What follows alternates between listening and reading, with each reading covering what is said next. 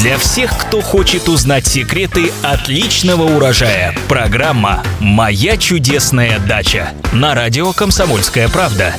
Здравствуйте, в эфире программа «Моя чудесная дача» и я ее ведущая Екатерина Рожаева. И как всегда мы отвечаем на ваши многочисленные вопросы о том, что растет, цветет, благоухает и плодоносит. В студии радиостанции «Комсомольская правда» наш постоянный эксперт, агроном Маргарита Васильева. Маргарита, здравствуйте. Здравствуйте. Ну и сразу к вопросам наших читателей. Пишет нам сегодня Светлана из Москвы. После весны деревья, яблони, вишни, сливы, начали распускаться и свисти. До набухания почек обрабатывали профилактином. Деревья молодые, четыре года. Затем резкое ухудшение. Вянут листья, сохнут почки.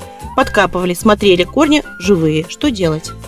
А, но, к сожалению, это одна из самых вероятных причин усыхания растений. Если, как вы говорите, что корни у вас живые и целые, а, потому как если бы они были бы повреждены, можно было бы сказать, что это повредили вредители их до такой степени, то в этом случае это проявление того, что деревья очень сильно пострадали зимой. Распустить почки и начать цвести они смогли за счет сил, которые они накопили в прошлом году, за счет хорошего состояния растений. Но, к сожалению, видимо, морозы так сильно, зима в этом году у нас была довольно-таки суровая. И, скорее всего, растения... И весна долгая. И весна долгая, да. И растения могли очень сильно пострадать и не перенести зимовку. Так что, к сожалению, сил у них хватило только для того, чтобы распуститься. А поддерживать вегетацию дальше в полной мере они не в состоянии просто.